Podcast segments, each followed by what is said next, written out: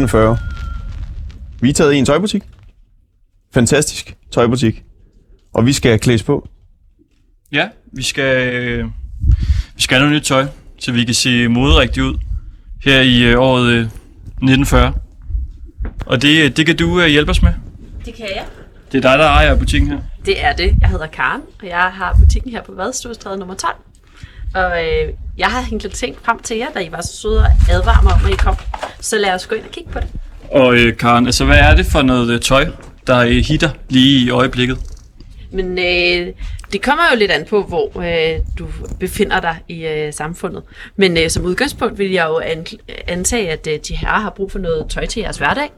Så øh, når man nu som dig øh, arbejder på kontor, så øh, har du jo brug for et, øh, en skjorte, et par pæne benklæder og en vest.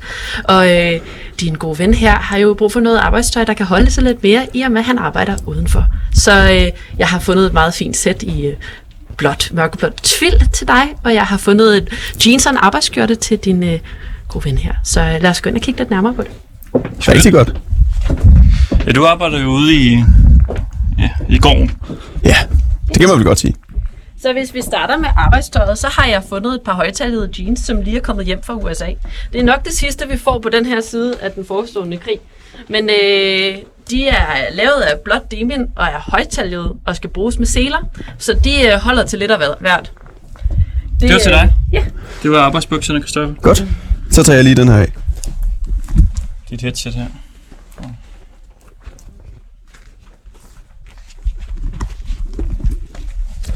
Så jeg tager bukserne af. For at få nogle andre. Altså, Altså, og jeg, seler, er det også øh, populært? Det er, øh, det er den mest pra- praktiske måde at holde øh, bukserne op på. Det har det været i mange år, og det fortsætter vi nok med lidt endnu. må, jeg, jeg er nødt til lige at sige, altså jeg har taget øh, skiunderklæder på i dag. Det bliver dejligt varmt. Ja. Jeg, jeg frøs lidt for morgenen af. Jamen, sådan er det jo. Og hvad med kvindemoden? Hvad kendetegner den i øjeblikket? Det er meget praktisk. Mange af pigerne er kommet ud på arbejdsmarkedet, så øh, der er mange, der har valgt at iklæde sig de øh, bukser, de har fundet inde i skabet fra øh, deres øh, bedstefar og deres far. Og så øh, har de iklædt sig det. Øh, og ellers så er det A-line skirts, så øh, altså A-formede nederdel. Oh, den er den driller. Jeg står og kæmper med en sele, der ikke vil knappes på. Det kører, klarer vi, når du har fået bukserne på, dig. Okay. Så øh, hvis du hopper i dem, Ja. Øh, kvindemoden er øh, med, øh, ja, med A-formede skørter øh, til lige under knæen, så vi ikke bruger alt for meget stof på det. Øh, og at øh, Sådan. og dertil er der skjorter og bluser, men øh, lidt mindre påfærmer, end vi så det i forrige årti, da der jo igen er knaphed på materialer. Så ja.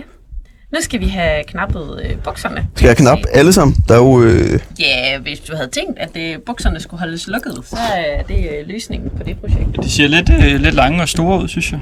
Nede i bunden der. Det er brede ben, det er moden jo nu. Det er tidens trend. Den har ikke ændret sig meget fra de øh, forrige årtier. Det er stadigvæk brede ben. Og øh, de skal, disse fra USA skal bruges med opsmøg, så det kan vi lige klare. Det er lige Yes. yes. op ned i bunden. den er virkelig bred, den her buks.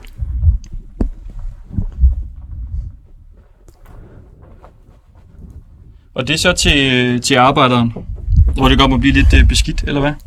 Det er jo et spørgsmål om at have et materiale, der kan holde til at øh, arbejde. Det vil jo være enten det her demin eller lædersbukser, som vi jo har haft igennem de sidste mange årtier, faktisk de sidste 100 år. Så har det jo været uld og lærred, der er blevet brugt til arbejder. Dertil har jeg en kravløs skjorte, også i et godt bomuldsmateriale, i sådan noget fint bomuldslærred her. Øhm, der finder jeg lige den rigtige størrelse, for den bliver for stor. Jeg synes, de øh, ser flot ud, de øh, bukser der. Ja, tak. Det er en god buks. Og der er en lille sele på os jo. Ja. Skal jeg bare tage selen på os? Ja, gør det.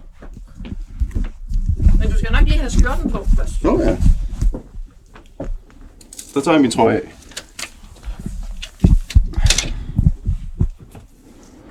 Og det er sådan en, øh, en stribet øh, bommelskjorte her.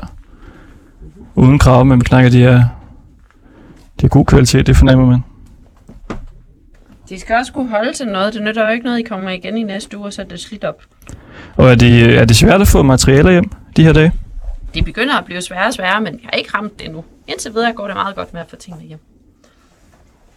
Så øh, Hvad er der mest uh, salg i?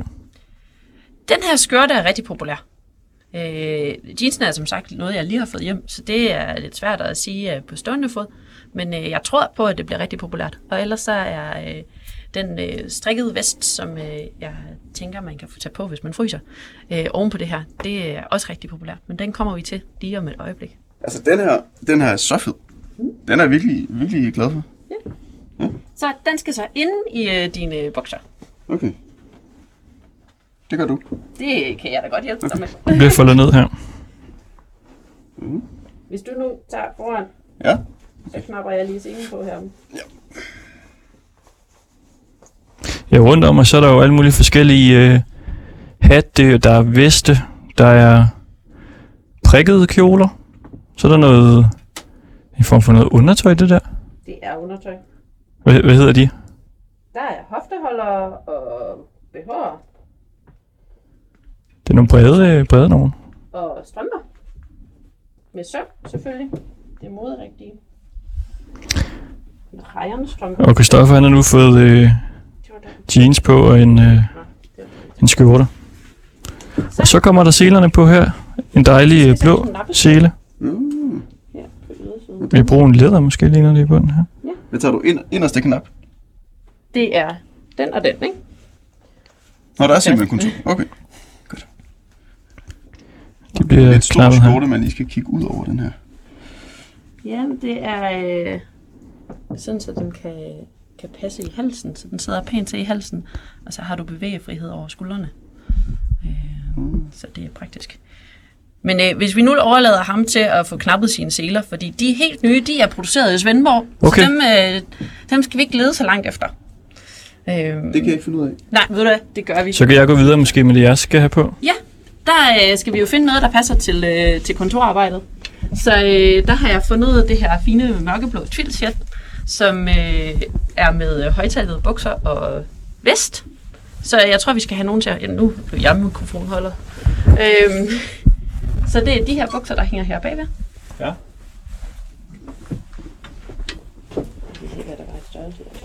I. Et rigtig fint sæt. Og du tager lige dine øh, bukser af.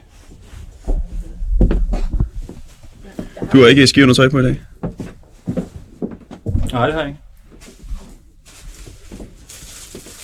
Det er sådan nogle fine blå strømper, du har på. Det er øh, uld. Bomuld. Omuld. Du får lige et par grå i stedet, dem tror jeg kommer til at passe bedre i størrelsen. Så prøv dem. Ja. Værsgo. Tusind tak. Og hvad er det for en øh, buks? Det er en såkaldt fishtail bag. Den er meget lang, synes jeg. Den er heller ikke lagt op, det skal vi jo have gjort, inden at den her går ud af butikken. Det er helt standard, at øh, bukserne først bliver lagt op, når de er købt, for så passer de. Her skal vi også have fat i et par seler, dem har jeg liggende klar, og vi skal Ja. have fat i en skjorte. Så øh, Så tager jeg lige trøjen af en gang her. Ja. Og øh, vesten, er den til Anton? Den blå vest? Ja. Hold da op. Det, det bliver det pæneste tøj, du nogensinde har haft på. Ja, men jeg skal jo også være fin øh, kontorarbejder nu her. Jeg synes godt nok, de er brede, men det er... øh, Sådan er det. det er moden. Det har den været siden øh, 20'erne. Ja.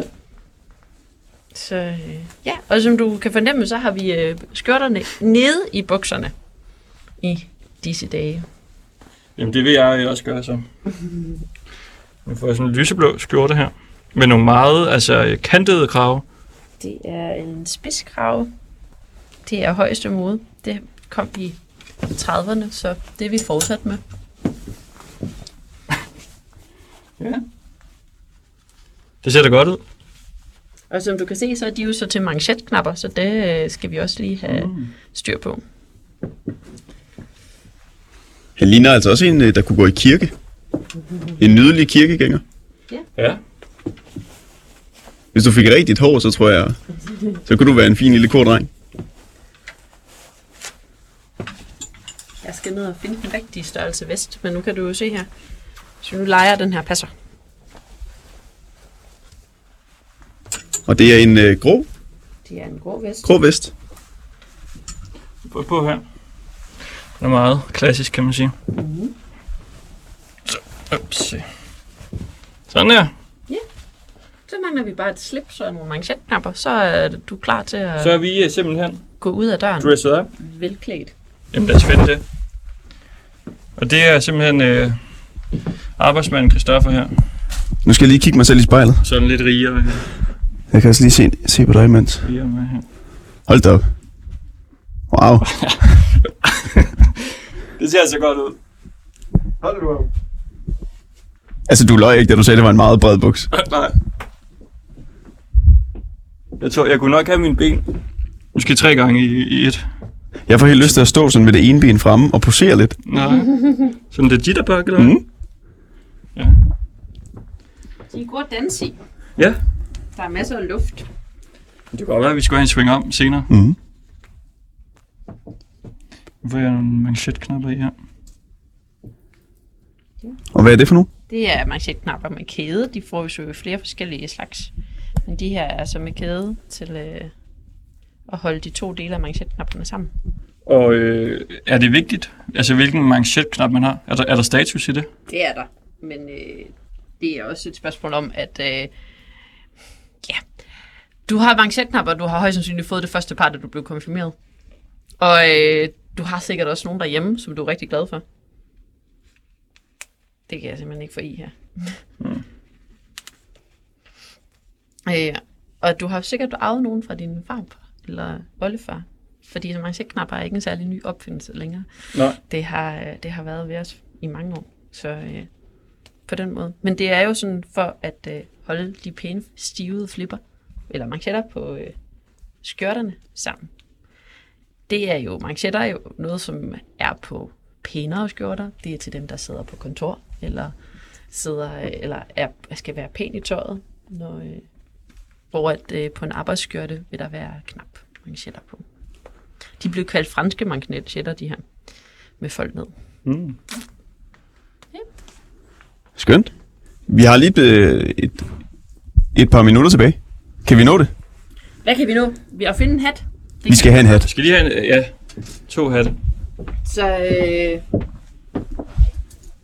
til den her, han mangler en blød hat. Den kom der. Det er sådan en øh, mørk, Fedora. en fedora. Ja, hvor er den fed. Hvad får jeg der? Og du får en såkaldt flat cap. Ja. Den har været med os siden 20'erne. Den er lidt Så, øh, sixpence-agtig på en måde. Nej, den er Det, mere hedder, rund. det er en 8-panel cap. Eller en 8-panels cap. Øh, kasket, fordi der er 8 paneler rundt om. En flat cap. Ja, sådan en her. Den vil du også kunne bruge. Så det er mere et spørgsmål om, hvad man synes er fedest. Oh, den blå der, den er fed. Den skal vi nok finde. Ja, den passer nok meget. godt. Fantastisk. Jamen, det kan godt være, at vi skal vende tilbage så til bunkeren. Og så lige stille om og se, om vi har styr på, øh, om vi har kommunikation hjem. Ja, lad os gøre det. Kan Tusind du, tak. Er der hul igennem derhjemme i bunkeren? Ja, hallo?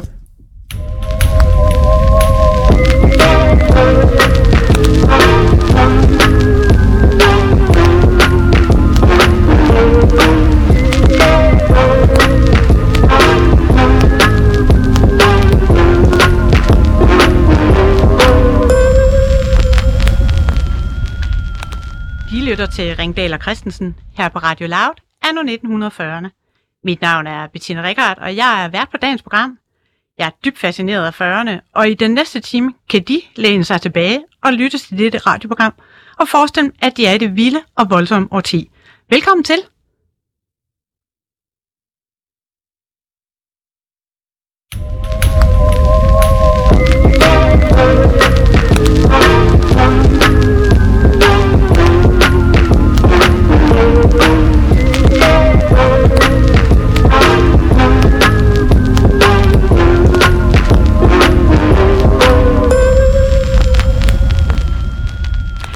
Nu kan jeg sige velkommen til Isak Thorsen. De er filmmagister. Og lad os lige begynde med at lytte til et lille klip, der fra en film, som hedder Afsporet, som er Bol Ibsens øh, første debut som instruktør, kan jeg forstå.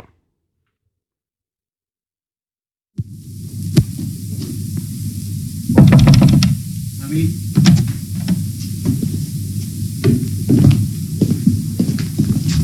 Professor Harald Bøh. Det er min svigersøn, kontorchef Erik Bertelsen. Vil de her ikke tage plads? Tak.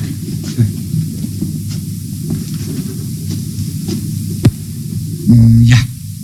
Overbetjenten foreslog som sagt, at øh, vi personligt skulle henvende os til redaktøren for ikke at miste tid. Jeg, jeg har talt med overbetjenten. Jeg er meget taknemmelig, fordi det vil hjælpe os. Som jeg sagde professoren i telefonen, plejer vi ikke at bringe efterlysningen, før den pågældende har været forsvundet i 24 timer. Men i dette tilfælde gør vi gerne en undtagelse.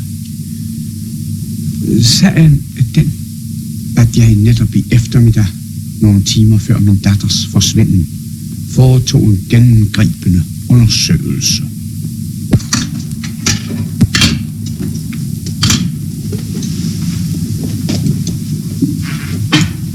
Ja, så kan du godt tage tøjet på.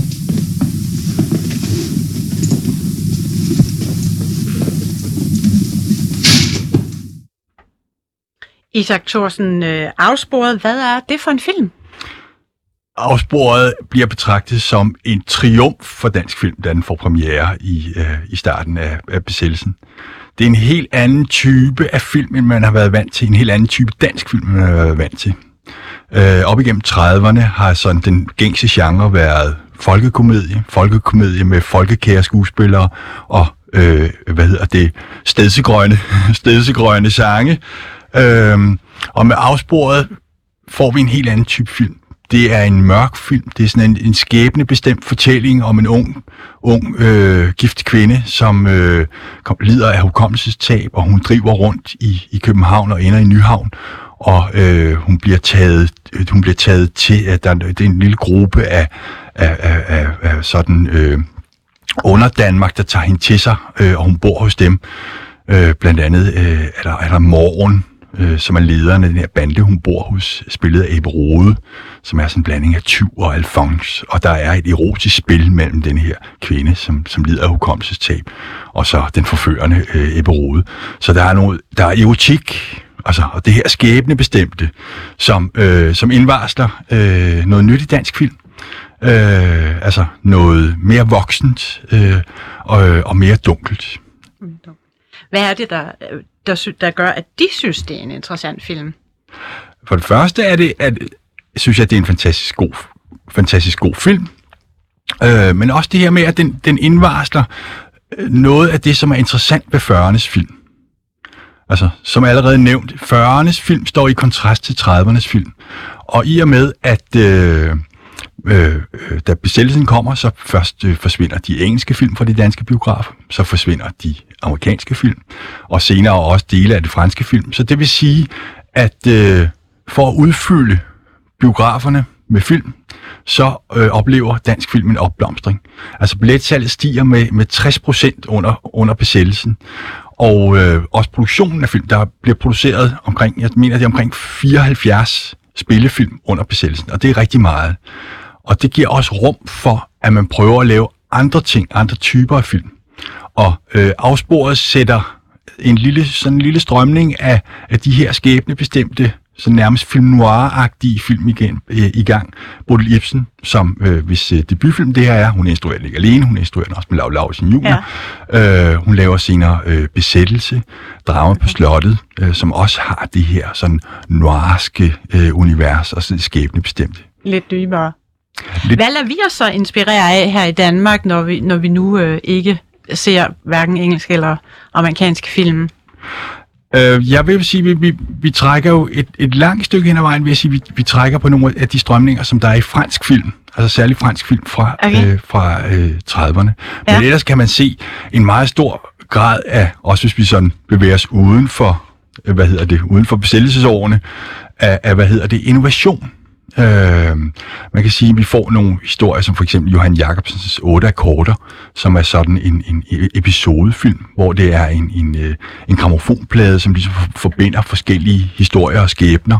Vi har også en film øh, lidt senere i 40'erne, der hedder Så mødes vi hos Tove, som pludselig bliver sådan en, en, en, øh, en multiprotagonistfilm, altså en film med mange, øh, hvad hedder det, hovedkarakterer, selvom vi har en, der er sådan, er, øh, er den dominerende. Altså, så det er nogle andre måder at fortælle på os. øh, som, som, som 40'ernes film byder på. Vil man kunne se i filmen, at vi er et øh, land, der er besat? Altså, den, Danmark er jo besat, og den tyske besættelsesmagt, en af de ting, de, de gør meget klart over for de danske filmproducenter, det er, at øh, man skal ikke kunne se øh, altså, besættelsens, altså virk, øh, hvad hedder, det, hverdagens liv i, under besættelsen skal ikke kunne ses i, i, øh, i, øh, i filmene. Der skal ikke være nogen hentydninger til besættelsen. Så øh, på en måde vil man jo kunne sidde og se de her film fra 40 til 45, Øh, og hvis man ikke vidste, at Danmark var besat, så ville man nok have svært ved at se altså nogle sådan kendetegn i filmene. Der er dog nogle steder, man kan se noget. Altså en film, som alle går rundt og forelsker sig. Der er en fantastisk scene. Det er en, øh, hvad kan man sige, en, ikke en musical, men en, en, en, en, øh, en, en, en, en lidt lettere øh, komedie med, med øh, forskellige sange indlagt. Og der er blandt andet øh, en sang, alle går rundt og forelsker sig, Ja. bliver sunget i en, øh, en sporvogn. Og der vil man Ja. kunne se, at øh, sporvognen har mørklægningsgardiner. Øh, gardiner. Okay. Og andre eksempler er også, at øh, der er i, i en enkelt eller to af filmene, kan man se, at folk står i kø på grund af varemangel. Ja. Men alligevel stiger antallet af gæster, der kommer i biograferne i 40'erne. Hvad tænker du ligger, hvad tænker, eller hvad tænker de kan være ligge til grund til det? Øh, altså, der, altså, dels har man under besættelsen særligt et, et utroligt behov for at blive underholdt. Altså Ja. for at få noget adspredelse i forhold Ja. til den mørke tid, man går igennem. Men de danske film har også den fordel, at de på en eller anden måde også bliver et nationalt samlingspunkt. Altså man går ind og man støtter, de, man støtter hvad der er dansk, selvfølgelig. Ja. Danmark er besat, øh, og derfor bl- bliver de danske film også øh, støttet, via at man går ind og ser dem, og så Ja. ja. billetsalget stiger. Men det vil sige, at man er meget optaget af det danske øh, her i 40'erne. det er man, at man kan også finde enkelte sådan nogle mere, øh, altså nogle fortællinger i, i filmene, som har sådan mere øh, øh, national karakter. Øh, Sørensen og Rasmussen kunne være et eksempel på det, altså som handler om Frederik den 7. Øh. Ja. Okay.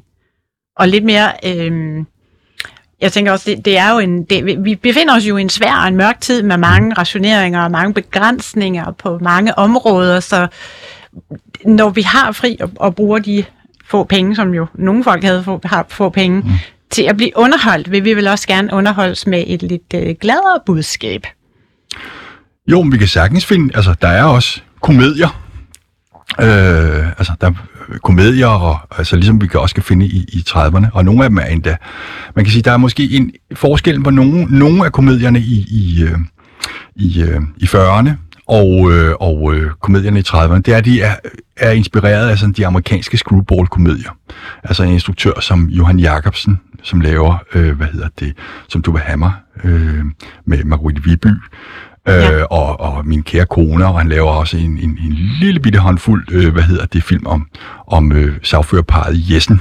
Øh, og det er nogle komedier, som er inspireret af 30'ernes amerikanske komedier, altså med, med sådan øh, hurtige replikker, øh, som er sådan med, hvor der er sådan nogle, nogle mere og medbetydninger end mange af replikkerne. Øh,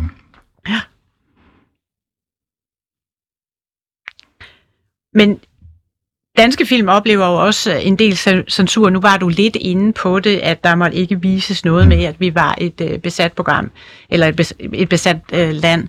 Men jeg forestiller mig, at, øh, at det har skulle ses igennem af nogle andre end producenterne. Ja, men producenterne, altså de danske producenter, der, der har, vi- har, har vi ligesom de, de fire, der er fire selskaber, som er, er de dominerende. Og øh, ligesom vi har en overordnet samarbejdspolitik i, øh, i Danmark, øh, et langt stykke øh, af vejen under besættelsen, så kan man sige, at de danske producenter gør også alt, hvad de kan for at ligesom, altså få forretningen til at køre og glide. Ja. Og der er så, man kan jo kunne måske sige, også sige, at der er en, en tradition for, at dansk film ligesom gerne vil, vil tækkes. Altså vi har et ganske lille hjemmemarked, øh, så derfor handler det også om at kunne nå så langt ud som muligt. Så man vil meget nød, altså man, man vil undgå, helst undgå at få for eksempel øh, aldersbegrænsninger på sin film. Men, oh, ja, naturligvis. Ja. Ja. ja. Men man kan sige, der er jo fra ministerielt hold, der øh, prøver man også at, hvad hedder det, at øh, understøtte dansk film. Øhm, det er jo sådan, at når man går, hvis man har gået i biografen i, i 40'erne, så har man jo set selvfølgelig en spillefilm, men der har også været øh, en eller to øh, forfilm. Og det kunne jo for eksempel være sådan en lille nyhedsfilm, og så kunne det være en, en, en, en kortfilm. Og der øh, indgår, øh, hvad hedder det, nogle embedsmænd, øh, hvad hedder det, en aftale med besættelsesmagten om, at hvis man nu kan undgå at se de tyske ugerevyer, som fortæller om, nu er den tyske værnemagt nået, øh, har invaderet endnu et land. Øh, hvis man nu kan øh, undgå at at vise de film, men i stedet for at erstatte dem med øh, egenproduceret, altså danske øh, kortfilm i stedet for. Ja. Og det, en, det, den aftale bliver lavet, og derfor får dansk kortfilm også en, en utrolig opblomstring Ah, i, under, ja, under besættelsen. ja. Og det er altså film om, det er lige fra øh, film om den store danske billedhugger Torvaldsen til film om, at man skal genbruge papir og papir, for eksempel. Men der er måske en, en film, som sådan skiller sig ud, og som ofte bliver nævnt i forbindelse med øh, dansk film under besættelsen, og det er Hen Hasselbalgs øh, Kornet af i fare, som bliver set som sådan en allegori på invasionen. Altså den handler om, hvad hedder det, øh, kornsnudebillen. Kornsnudebillen, som invaderer, hvad hedder det, har invaderet Danmark, altså i bataljoner og i arméer, øh, og, og hvordan man skal bekæmpe, hvad hedder det, den her kornsnudebille. Og det er altså med, der har man, altså det er så skadedyrsbekæmpelsen, som skal bekæmpe kornsnudebillen, og øh, man har altså simpelthen øh, de her fra, fra skadedyrsbekæmpelsen, som står og udspionerer, hvad hedder det, øh, kornsnudebillen. Øh, og den er blevet tolket og læst, sandsynligvis også i samtiden, som en eller anden form for allegori over den tyske besættelsesmagt, som har, hvad hedder det, invaderet Danmark. Ja. Ja, jeg har jo øh, øh, sidst jeg var i biografen set en, en øh, ganske fin film om, hvordan jeg skal sætte mit hår op, således at når jeg skal på arbejdsmarkedet, ikke få mit hår i maskinerne. Så vi har jo nogle fine måder at kunne opsætte vores hår på. Det har vi jo ikke været vant til sådan Ja. tidligere. Jeg vil også komplimentere. Det er meget yndigt sat op. Tak skal de have. Er der nogle film, de selv sådan, øh, oplever som værende øh, noget, de glæder dem til at se frem til, og, og de kender til, der er på vej op her i 40'erne? Øh, der, ja, der kommer altså nogle af de instruktører, som får lov at udfolde sig inden for kort- og dokumentarfilm. Og det er instruktører som øh, Bjarne Henning Jensen, øh, Ole Palsbo, øh, blandt andet. De får lov til, altså de bruger de her kortfilm som et springbræt for at lave film som i, i, i øh, slutningen af besættelsen og så op igennem 40'erne.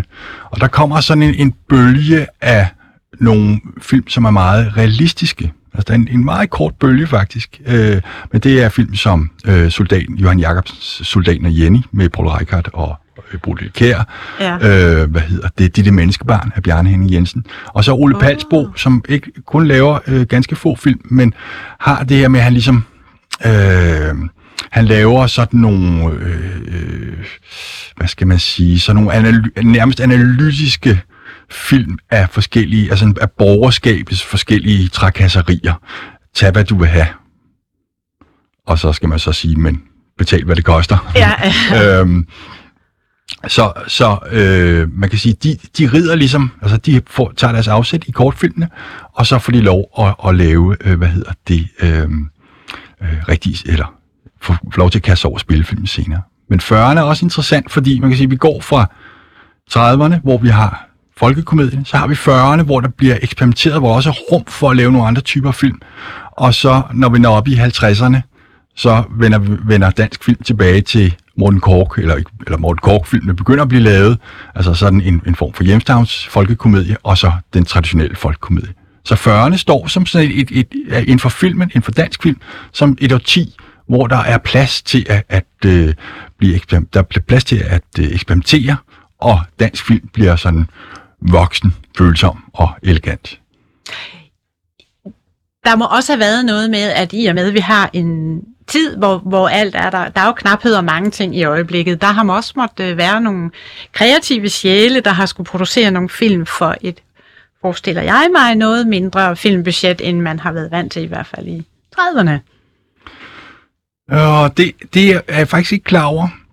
Altså, jeg vil udenbart tro, at i og med, at øh, billetsalg er steget så meget, så har der stadig været en god indtjening. Altså, det, Ja. ja. eneste, det eneste punkt, hvor man er, øh, hvor der kan være øh, problemer under, under besættelsen, det er i forbindelse med importen af råfilm. Og den står den tyske besættelsesmagt for, så det er jo også en måde at have en klemme på, på øh, filmbranchen på, Ja, naturligvis. Man kan styre det på mange måder. nemlig. Mange tak skal du have. Vi siger tak til filmmagister Isak Thorsen for at deltage. Tak skal du have.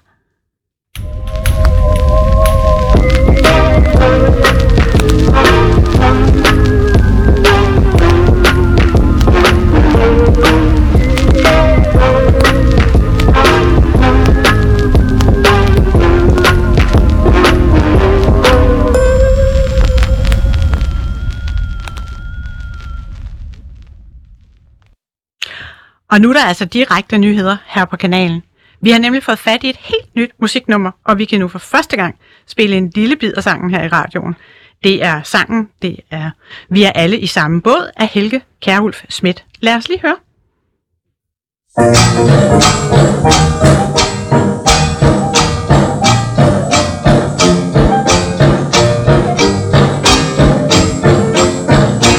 Her har vi storm, og her har vi båd. Her har vi sejlet, og sejlet det er flået. Her er storm, og her er båd. Her er sejlet, der er flået. Her er hele mullevitten på en hvad der er i den. Aden og borger, præster og bønder, glæder og sorger, og dyder og synder. Mågerne flyr, taber din noget. Vi er alle i samme båd. Her har vi roret, og roret er borte. Det er skatteborgeren. Han har ingen skjorte, der er roer, der er borte. Der er manden uden skjorte, der er stormer, der er båder, der er sejlet, der er flået. Hele mullevitten båden samler, der er i den. Adel og borger, præster og bønder, glæder og sorger, dyder og synder. Morgerne flyr, taber de noget. Vi er alle i samme båd. Der har vi bunden, der har vi svinet, der har vi alvor, og der har vi grinet. Der er bund, der er svinet, der er alvor, der er grinet. Der er roer, der er borte, der er manden uden skjorte, der er stormer, der er båd, der er sejlet, der er flået. Hele mullevitten båden samper, der er i den. Adel og borger, præst og fynd og glæd og sorg og dyd og synder. Borgerne flyr, Tag for din nåd, vi er alle i samme båd. Der har vi manden, der passer sit job. Der har vi fyren, der bare snød sig op. Der er manden med sit job, der er ham, der snød sig op. Der er bunden, der er svinet, der er alvor, der er grinet. Der er roer, der er borte, der er manden uden skjorte. Der er stormer, der er båder, der er sejlet, der er flået. Hele mullevitten båden samper, der er i den. Adel og borger, præster og venner, glæder og sorger, dyder og synder. Morgene flyr, på din noget. Vi er alle i samme båd. Her har vi ånd, og her har vi vand. Her har vi pigen med den sidste jomfrudom. Her er ånd, og her er vong. Her er pigen med sin dom. Her er manden med sit job. Her er ham, der smed sig op. Her er bunden, her er svinet. Her er alvor, her er grinet. Her er roer, der er borte. Manden uden skjorte. Her er stormer, her er båd. Og her er sejlet, der er blået, Hele mullevitten båden samt, hvad der er i den. Adel og borger, præster og bønder, glæder og sorger, dyder og synder. Morgene flyr. Og vi siger så goddag til redaktør Finn Grausen. Ja, goddag. Goddag. Hvad er, hvad er det, der er så specielt ved denne nummer? Altså, vi er i øh, sommeren 1944 i Hornbæk-revyen, og det var Stig Lommer, der allerede tidligere havde fået en idé, at det var godt at lave revy oppe i Nordsjælland, hvor de rige var på sommerferie. Og, øh, og den her sang, det jo en rigtig revysang, altså med rumsterstang stod det Helge Kjærl Schmidt og sang denne her sang, som var en satire på det danske samfund, som var ved at gå helt op i, i hat og briller, kan man sige. Det var virkelig en sang, som talte til danskerne, og vi skal lige huske, at på bagtæppet så man en lidt eller en satiretegning af Arne Ungermand, som viste et skib, som var ved at gå ned med mand og mus. Ovenover det så vi så en flymaskine, som lignede måger, og de klatrer, de tabte. Det var bomber. Så ingen var i tvivl om, hvad det jeg hentydede til. Det var i 1944, og man havde den dobbeltbundethed, som ligger i det her. Det var vi alle sammen klar over. Ja. Så, så det var det betyd, altså det var det sangen fik af betydning for folket på det, i, altså på det tidspunkt. Ja, vi er i, i 4. Der var ingen, der var i tvivl om den dobbeltbundighed. Jamen, man må jo tænke på, at vi i mange år her i 44, i fire år har levet med en censur, som var meget barsk. Øh, I øh, revy og teater havde der været, har vi haft øh, censur i mange år. Men den har tyskerne overtaget på krigen, og så gælder det om at gå udenom tyskerne og finde ud af, hvor deres blødepunkt var, og hvad de ikke forstod. Og de forstod ikke vores satire, de forstår ikke vores musik, de forstår ikke den dobbeltbundethed, som er så typisk dansk. Nej. Nu er jeg jo selv sådan meget begejstret for den sang, der hedder The White Cliff of Dover med Vera Lynn. Jeg synes jo, den har et, øhm, i en svær tid jo et, også et positivt budskab i omkring, at vi skal bare vente og se til morgen, så bliver der kærlighed igen, og vi kan komme til at grine. Ja. Og, Ja, og håbet. Ja, håbet netop. Alt. Og det var jo det, som, som englænderne var specialist i, med Churchill i spidsen, ikke? jo, jo, Men jo. altså her hos os, danskerne er kendt for den dobbeltbåndede satire. Det er det, vi kan. Det er vores våben. Og til det brugte vi jo dels, har vi altid brugt både det, som vi hører her, den danske folkmusik, men noget af det, som var nok så vigtigt for os i de her år, det var jazzen. Den gav os nemlig, og den har givet os altid det amerikanske, det, øh, som jo ligger nede i bunden, og så kan vi der ovenpå lægge en tekst, som har den dobbelthul, som tyskerne ikke forstår. Vi har jo også, øh, vi har vel også en del gode, rigtig gode øh, øh danske jazzmusikere her. Ja, altså, øh, de, tyskerne har jo altid været klar over, at de skulle være imødekommende overfor os. Det lå der jo, har der jo altid ligget i samarbejdspolitikken, så de har opfundet noget, der hedder Deutsches Tanzjazz. Okay. Og det er altså sådan en stivbenet polka jazz, som ikke har noget som helst at gøre med den amerikanske jazz, som vi godt kan lide, og som Liv Mathisen spiller, og Svend Ja. ja. Asmussen. Og Ja, de er jo fantastiske drenge. Og nu, øh, nu, øh, nu bryder jeg ind. Det ikke. Hvad siger du? Nu bryder jeg ind. Vi er lige kommet tilbage, Christoffer Vi, og mig. vi er tilbage. Og Øh, så nydelig vil jeg og så- sige, hold nu op, altså. så, så jeg vil sige tak for det, redaktør Finn Grausen. Selv tak. God dag. Okay, vi er øh, blevet dresset op. I ser bare så helt fantastiske ud, altså. Mange tak. Det er så dejligt at se. Hvad synes du om, øh, om vores stil her? Jeg synes, I, I præsenterer to øh, for, forskellige stilarter. Jeg kan lige tage min hat på her igen, måske. Ja, du er helt klart over i, øh, i du må have været, du må være ansat i en bank. Det, det, du er virkelig, virkelig nydeligt. Ja. Virkelig nydeligt. Øh, meget stilig. Det synes jeg med Kan, du- kan du hat lige prøve at beskrive det hele? Ja, men altså, du har jo en rigtig fin, du har en rigtig fin, øh, øh, fin, fin hat på, og så har, har de en skjorte på med et slips, og så en, en så nydelig vest med en buks i grå, øh, som jo så passer til, at den kan de bruge i mange, mange anledninger, både til arbejde, men også til det private, tænker jeg. Så derfor så er det noget, der er givet godt ud. Det har sikkert også været i den dyre ende, det er det gerne. I de her tider, så køber man gerne et sæt tøj, det kan koste to måneders løn, men til gengæld har du det så også resten af livet. Nu tror jeg, det. der er alarm.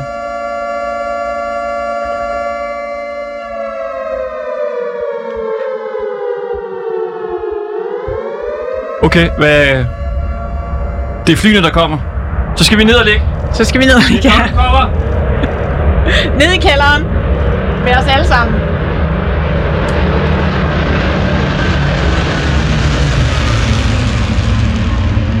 Jeg kommer op igen.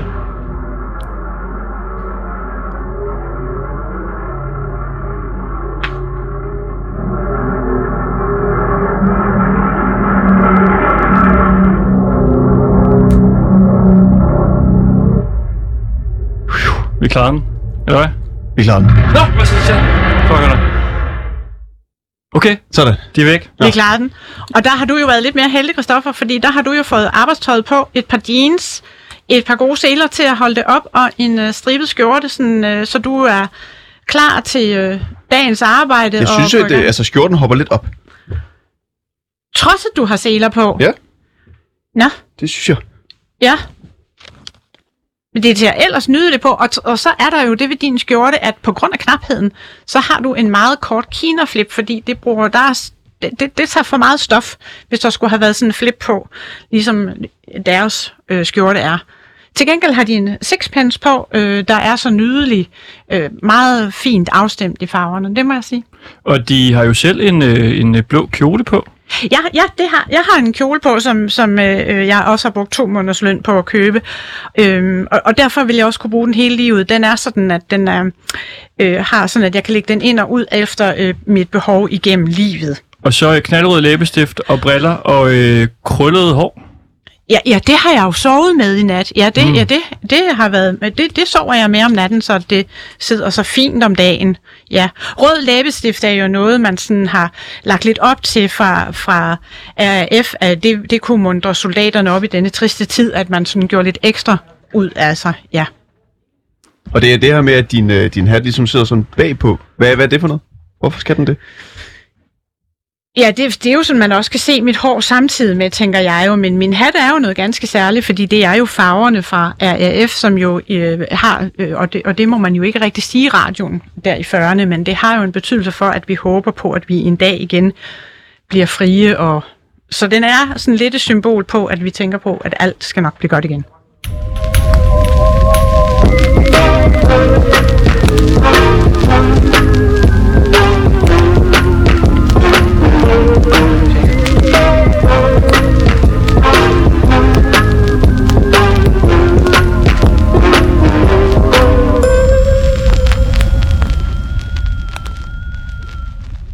Vi oplever jo stor knaphed og rationeringer, og det er derfor er nødvendigt i øjeblikket er med gode forslag til øh, retter, vi kan anvende. Og dertil har jeg budt velkommen til Dorte.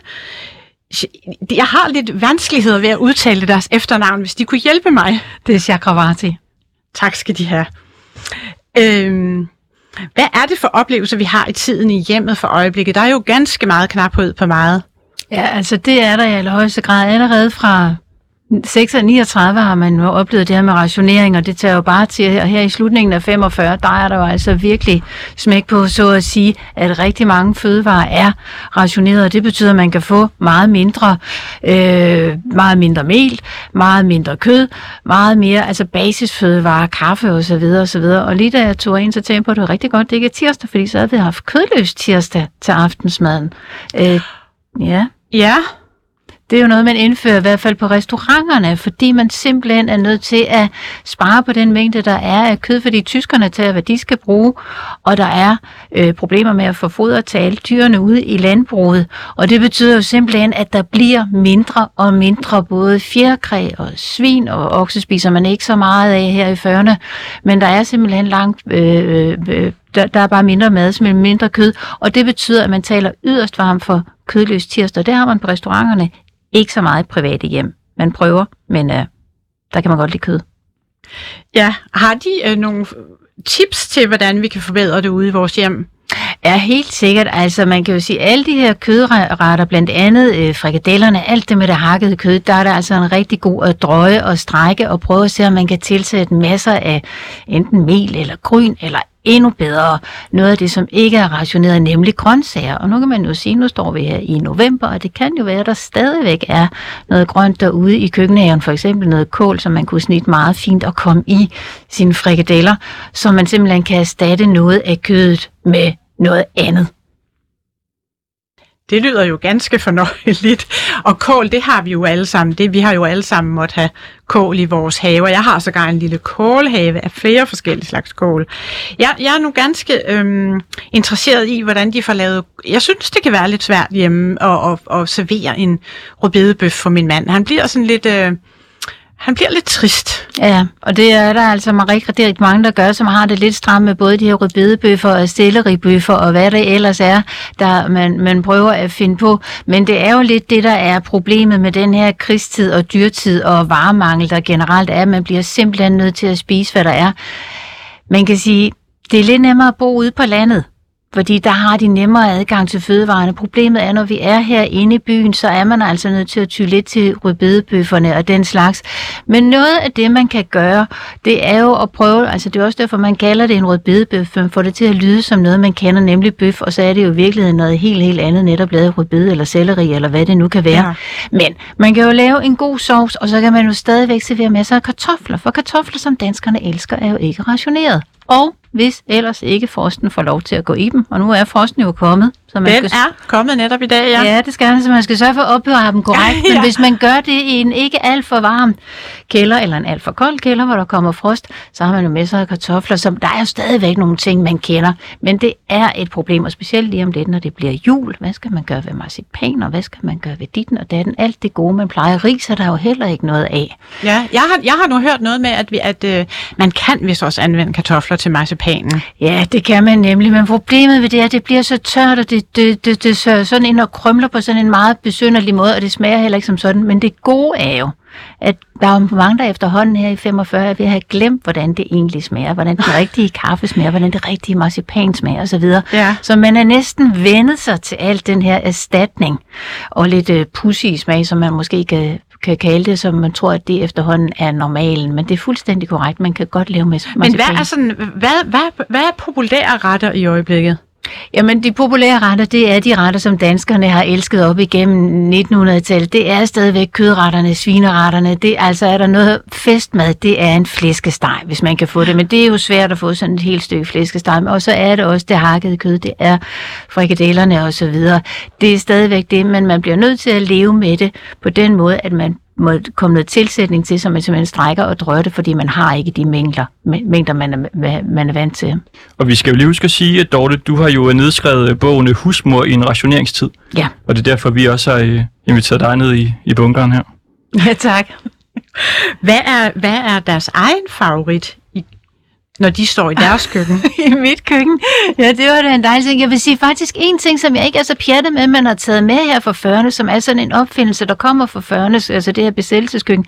Det er jo de her redselsfulde havregrynskugler, som får lov til at leve bagefter, og det er jo fordi, det kan laves af danske råvarer, havregryn og smør, godt nok en smule kakao, man skal have udefra, men det får man som erstatning. Og så sidder man der og triller, og det der er ved havregrynskuglerne, som gør dem så rasende smarte her i 40'erne, hvor øh, øh, hvad hedder det, brændsel også rationelt rationeret, det er, at de skal ikke bages. Så man er simpelthen fri for at trække på, på brændselsbudgettet eller elbudgettet, eller hvad det nu er for et budget for at bage en kage. Så det er danske råvarer, og det skal ikke bages, så det er rigtig, rigtig smart. Og jeg synes, det smager rigtig, rigtig redselsfuldt. Så det var ikke det, som, Nej, det er det som, faktisk som ikke. de foretrækker. Nej, desværre ikke. Men det er en ting, der har overlevet fra besættelsesårene, det er faktisk havregrynskolerne. Det har jo grundskolen. Det er jo lidt sjovt.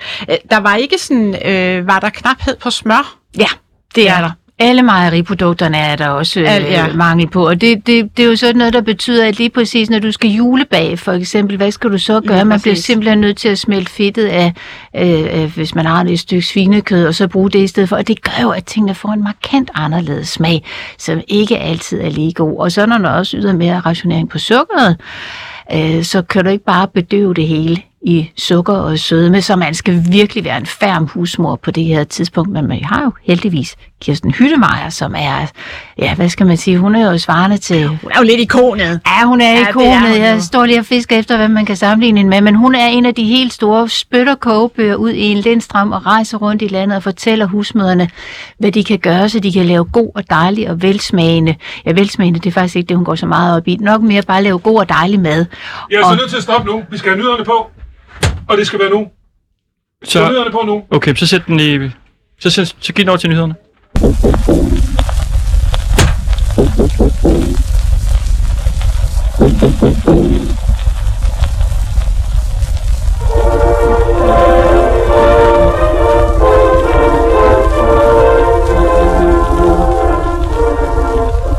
Her er London.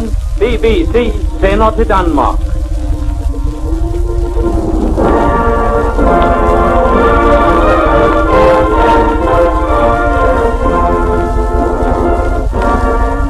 I hører os i 19 meter børnet, for to bølgelængder i 31 meter børnet, i 41 meter børnet og for 1500 meter.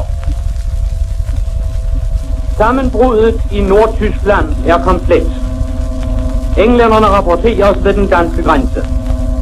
Kiel og Flensborg er erklæret for åbne byer. Fangetallet er så stort, at det er umuligt at tælle endnu. Danmarks Frihedsråd har opfordret til disciplin i de sidste timer inden befrielsen. Admiral Dönitz har haft samtaler i Danmark med de tyske myndigheder fra Norge og Danmark og har drøftet den fremtidige kurs i begge lande. Øst- og vestallierede styrker er nu sammensvejset over en strækning på 160 km, og næsten hele Tyskland er rent over ende. Den svenske presse har bragt for lyden om, at russiske faldskærmstropper skulle være landsat i Dyrehaven nord for København, og i dag gik der rygter i Danmark om, at russiske tropper var gået i land på Falster. Alle disse rygter savner en hver begrundelse. I nat blev der kæmpet voldsomt i Københavns gader rundt om den tyske kaserne, de tyske kaserner, og der hørte til en og kanonskud. I Dyrehaven og på pladsen foran Gentofte Rådhus havde tyske tropper været i indbyrdes regulær kamp.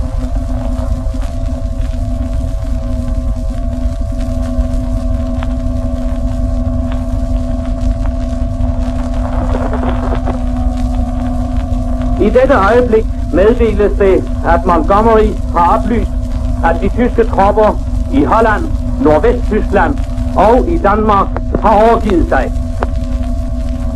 Her London, vi gentager. Montgomery har i dette øjeblik meddelt, at de tyske tropper i Holland, Nordvesttyskland og Danmark har overgivet sig.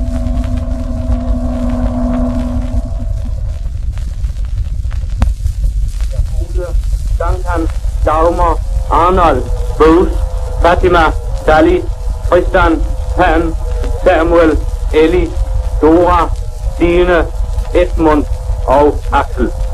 Det var en særmelding. Vi gentager. De allieredes øverste hovedkvarter meddeler. Alle de tyske styrker i Nordvesttyskland, Holland og Danmark har overgivet sig til feltmarskal Montgomery. Overgivelsen bliver effektiv kl. 8 engelsk sommertid i morgen. Kl. 8 engelsk sommertid, er det samme som dansk tid. Overgivelsen dækker også Helgoland og de frisiske øer, men som sagt før ikke Norge. De eneste, dan de eneste tyske styrker, som stadig befinder sig i kamp, er de styrker, der nu står i Tjekoslovakiet og i Norge. Må jeg have lov til at slutte med, at denne aften, den største aften for jer hjemme, også har været den største aften for os herude. Vi tænker på jer hjemme, og vi glæder os til snart at ses igen. Denne hilsen må jeg nok have lov til at omfatte alle danske uden for Danmark. Og så slutter vi med nationalsangen.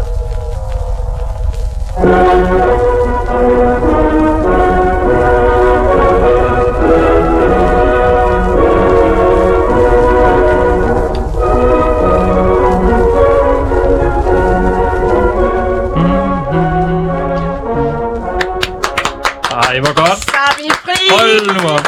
Fantastisk. Længe ventet. Stort. De har lyttet til Ring Ringdal og Christensen her på Radio Loud med mig, som vært, Bettina Rikard.